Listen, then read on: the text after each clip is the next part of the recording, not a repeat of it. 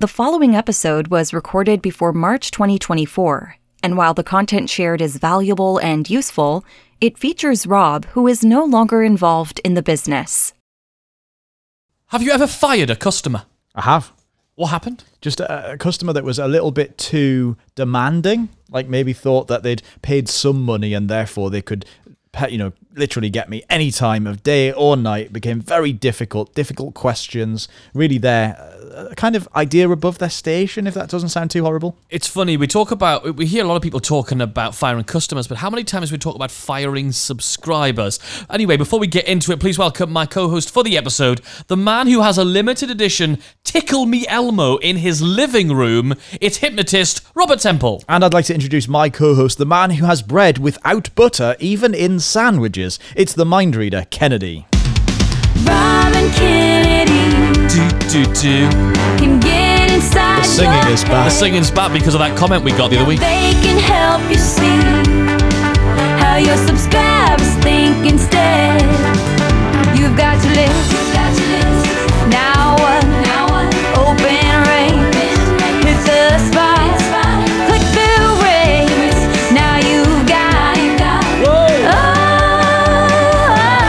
Here we go.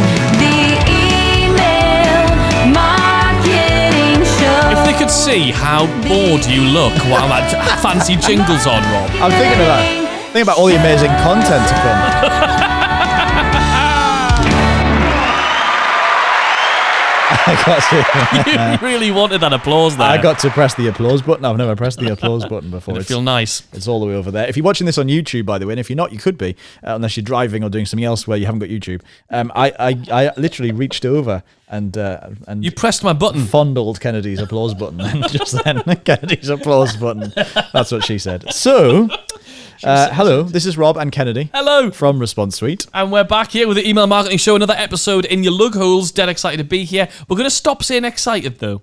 We have noticed one of our crutch words is, we're dead excited. We're very excited. We're super excited. We're going to start a little pot where we have to put a pound in every time we say the word excited on the show. So please, everybody listening, just, assume we are excited at all times until we tell you otherwise. Regardless of how boring a voice Rob just said, we're very excited about. So as we said during the introduction, we often talk about firing customers if they're being too needy, too demanding, maybe above their station, something like that. But one of the things that not many people talk about is actually removing subscribers. They might not even be customers of yours, but we might want to remove subscribers.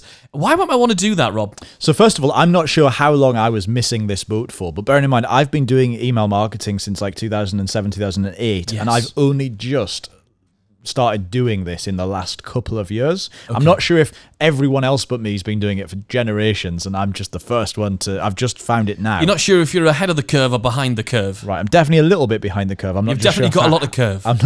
I'm not sure how far behind the curve I am. But why would we want to delete subscribers? Well, the truth is we all focus on open rates and click-through rates. It's obviously going to be one of the big things we talk about. Careful with those words. You're going to end up singing the theme tune again. I know. Click-through.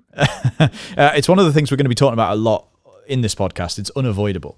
But actually what we do is we focus so heavily on getting those open rate and click-through rates higher. So we go, we got 10%, 12%, 15%, 20%, whatever it is, that what we kind of are avoiding is the fact that actually that's 80, 90% of people aren't opening emails. Yeah. And actually if you look at the metrics on it, there's a lot of those people.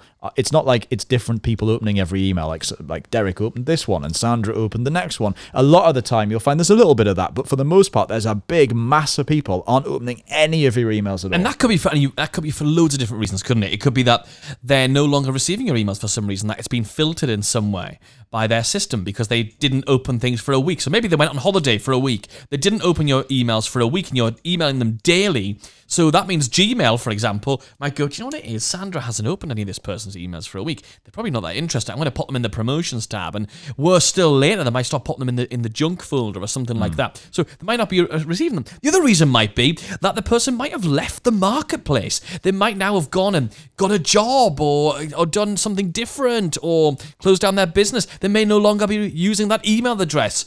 There could be a whole bunch of reasons. It could be that they just opted in to get your free report and hadn't quite clicked that they're now going to be receiving these emails from you every day or every week or whatever it is. And so actually that was just too much for them. They didn't want that much of you in their life. No offense. It doesn't sound like it's doing much harm though, does it? Because at the end of the day, it's costing them nothing. It's costing you nothing. Well, that's the big question, isn't it? Because actually most email marketing platforms will charge you to some extent for the number of subscribers you've got. Right. A lot of them will give you as many emails as you want to send, but they'll actually charge you based on the quantity. Oh, but Robert, I've got buckets of money. It's okay if I'm being charged to all these millions of subscribers. Is there another cost to this? There's definitely a cost to this, and that is in terms of that delivery cost that you mentioned before, you alluded to before. Basically, what we do know for a fact is that the email platforms, so your email providers, so like Gmail and Hotmail or whatever they're called now, and all that lot, yeah, they will actually be paying attention to how many people are not opening your emails, and all of that gets fed back to your email marketing platform as well. So they know that. And what's happening is basically your delivery just becomes not as good. It means that, like you said, Gmail are more likely to pop you in the promotions tab or the junk folder, not just for the people who disengage, but actually generally at mass. It makes sense, doesn't it? Like if Gmail's very smart, which we know it is, and we're just using Gmail as an example, this is the same for all of the providers, right? What they're going to see is if you send out an email to just 100 people, but only one of those people opens up that email, that's going to tell Gmail that actually that person who's sending that email, that 99% of the people really don't care about that email. It's not a very good email, and it's not a reputable sender. Easy for me to say. But then that happens another day, and another day, and another day. Suddenly, they're going to start getting wise to it and rightly making the assumption that what you're sending is probably kind of crappy. Now, we also know that that information gets fed back to your Infusionsoft, your Aweber, your GetResponse, your MailChimp or whatever, and then they will eventually start to get on your back as well and say, do you know what? I mean, Infusionsoft have become particularly well known for this recently. They'll actually get in touch with you and say, do you know what? You need to watch what you're doing here, because actually they may end up firing you as a customer. It has been known, not just Infusionsoft doing it, but basically if you start to get too many people not engaging. So actually that means there's a third cost to that, which is actually losing the entire platform that you've built. So that means every time you send out an email from now on, you've got to just make sure it's going to people. Watch that bounce rate. That's a really good number to be looking at. It's not a sexy number, but do take a look at what your hard and soft bounce rate is. And just if you're getting hard bounces, put systems in place. And in some email marketing platforms, that's an automated system. And some platforms, it's not automated, it's a manual process. But go and check who's hard bouncing, which means literally that just does not exist anymore. And who's soft bouncing, which can be a whole bunch of technical reasons we're not going to go into right now, but you want to see what's bouncing, and if they are bouncing, take those people off your list. That's your first port of call, because those bounces are really affecting your ability to deliver to the people who do want to hear from you.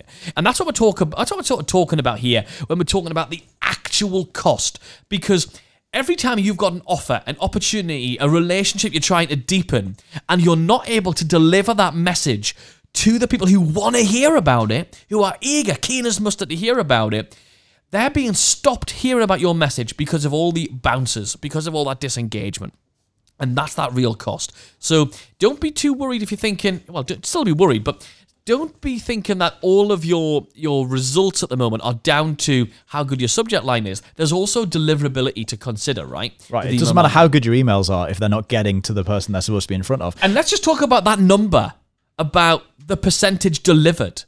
Right. So this is a real, real smokescreen for some people. Yeah, so a lot of email platforms talk about we have X% delivery, 95% and this is delivery. How many emails got delivered. Right. They'll tell you on that. Yeah, and that's their advertising, is we will get more delivery than our competitor. But even when you've done a broadcast, Rob, what I mean is, like, it'll say, oh, this number of emails, this percentage of emails were delivered. Right. When you send that broadcast. Yes. What does that number include, though? So it actually includes anything that made it anywhere as far as the email client. So that means it could have gone to junk, spam, promotions, anywhere. It doesn't necessarily mean it was in the inbox and it landed right in their face with a big neon letter saying, open this email. Right. It literally means it didn't disappear off into the ether. It wasn't a bounce. It got delivered and it was accepted by the email client. even if it got filtered into spam, junk, or whatever. It's literally that was delivered, not that it was put under their nose. That number is a bit misleading. And like you said, that can make you feel a bit disheartened about your email marketing ability, when actually you might be pretty top notch, but it's just actually, this is another problem. Sure. Now, we talked about hard and soft bounces. We've talked about emails going into junk and spam and promotions and all of those things.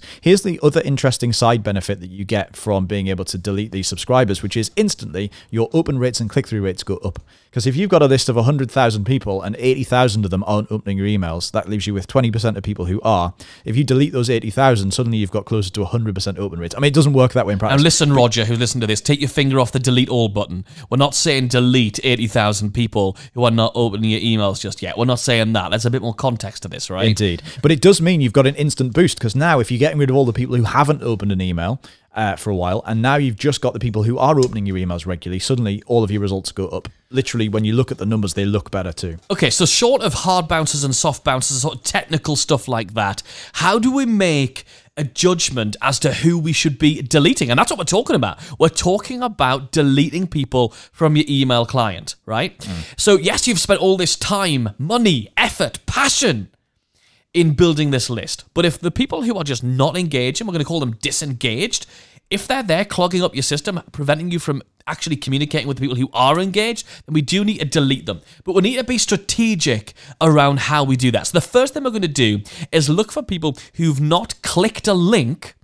as long as you're sending regular links out to people. Of course, if you're not sending links to people, disregard this, because that you could go as far as just saying if they haven't opened an email for a long time. If you want to go that far, I prefer just to look at whether they've even opened my emails. Because I was going to go for two different sort of angles of things. So my thing is, if they haven't clicked a link for 90 days, and if they haven't opened, this is my personal formula, and you can think about what's reasonable for your industry based on your sector, what you sell, the price point, the number of links you send, the number of emails you send, how often you email people. I email people every single day, right? So if someone hasn't clicked a link for 90 days, that's a quarter of the year, then they're probably quite disengaged. They might have moved on, they're doing different things, or deleted that email account, or not checking that email account. Just to pull out there, oops, I dropped my pen again. Okay. Keep doing this. That is the quarter. I'm going to point as if I'm holding one, though. Do that. I'm going to hold it. You mime that. You perform a year. You said there, that's a quarter of a year, and that's a really important thing to say, because 90 days doesn't sound like that long in your business. You go, oh, but they might just be on holiday. I mean, they're not on holiday for that long, are they? 90 days, really important point there. That is a long time for them to not care about you. Yeah, absolutely. And then the next bit is, if they haven't opened for 60 days, right? That's even less time. It is less time, but just opening is less of an activity than opening and then clicking. Right. So they've got to open before they can click. So for me, and this is not really scientific, it just feels right for what I'm doing, and that is, if they're not opening for 60 days and they're not clicking for 90 days, then it's probably time that I put them out of their misery and remove them from my system. And this requires you to get over the ego that you have from having a big list, doesn't it? Yeah. Like, it's not the size, Robert. It's not the size. It's the quality of that list. Now, I will tell you, it doesn't matter how good your email marketing is, over a period of time, the vast majority of your subscribers are going to get deleted. Like, it's the number of people who never have even opened an email from you is huge. Doesn't matter who you are, what you sell from. If your email platform allows you to look at that, honestly, it's much bigger than you think it's going to be. And that's the case with every marketer I know.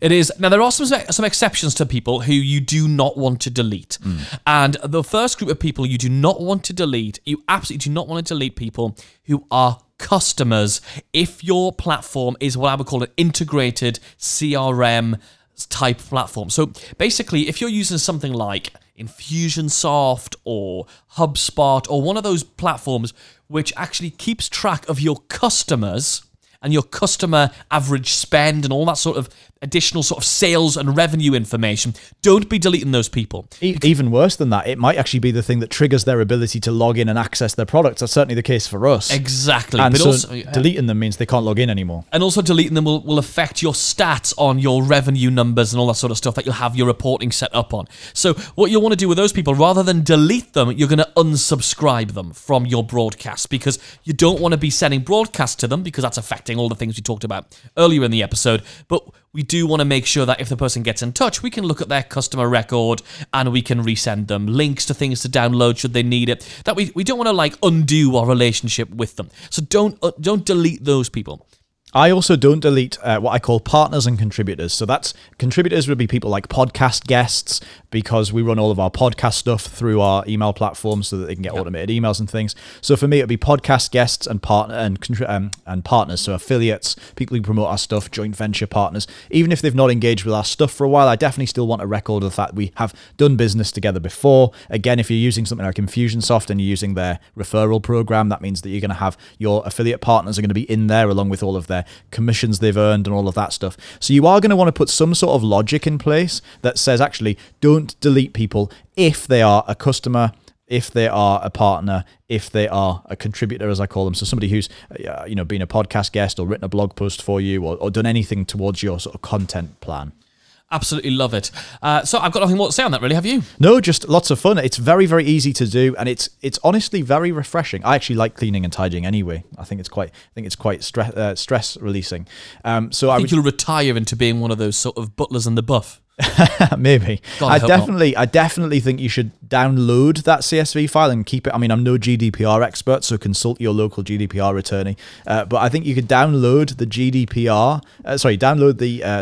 file. I wish you could download it. Have you tried to download the GDPR? That's a massive document, by the way. I popped it in the box next to the internet. If you download it and keep it as a CSV file or put it in a Google sheet or something, I'm sure that's secure and encrypted. I'm sure it is.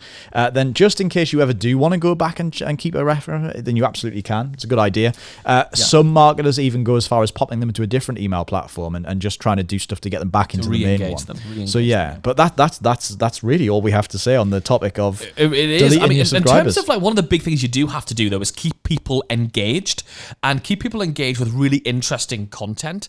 And do that in a, anyway. So what we've done is we were hosting a web class, and on that web class we show you some ways that we are engaging people in ways that really have like doubled the results that we've been getting with our email marketing in terms of the sales we've been making. So, and it has also had a dramatic impact on the number of people who disengage. It's dropped the disengagement rate right down. Exactly. It's all about that engagement thing, isn't it? So if you want to sort of have a look through exactly what we do in this entire campaign, we're walking through the entire campaign on a free web class that we've got coming up, you can go and register for it for free over at ResponseSuite.com/webinar. That's the one. /webinar. Do you remember who you are? I've got a rough idea. I think I've done my hair and everything today. ResponseSuite.com/webinar. Got it. All right. Dead professional, this. Now, of course, if you are interested, before you delete your subscribers, you might want to try and do something to re-engage them. So it's absolutely something that's going to be covered in other episodes of the podcast. Absolutely. Of course. It definitely is.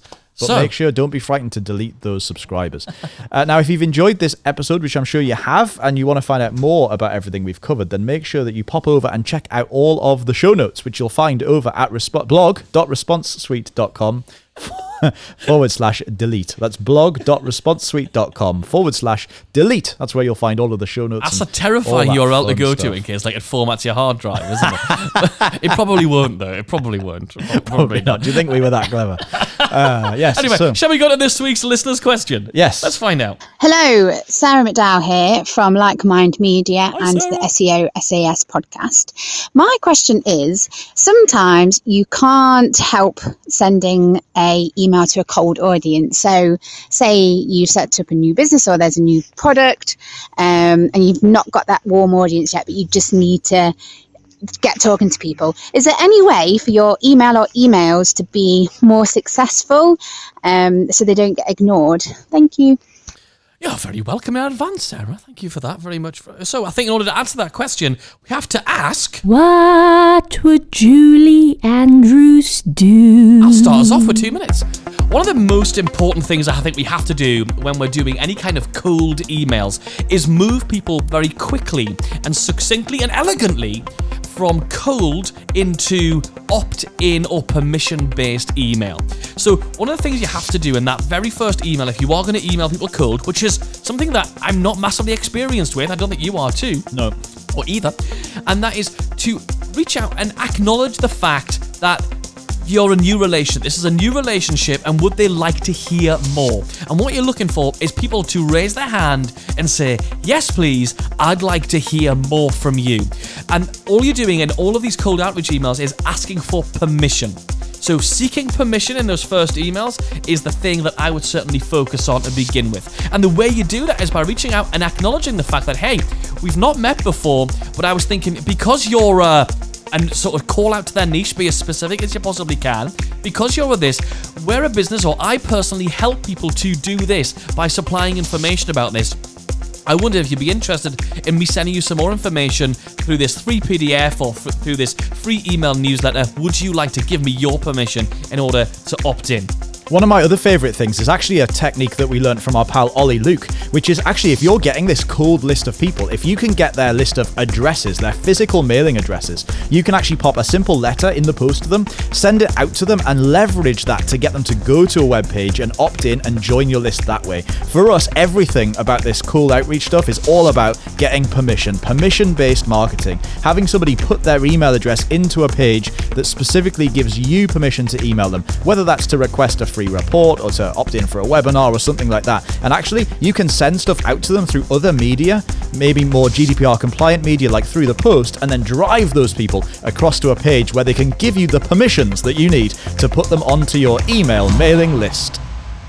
Yes, we did it again. No guns required. We still haven't decided exactly what's going to happen if we run out of time.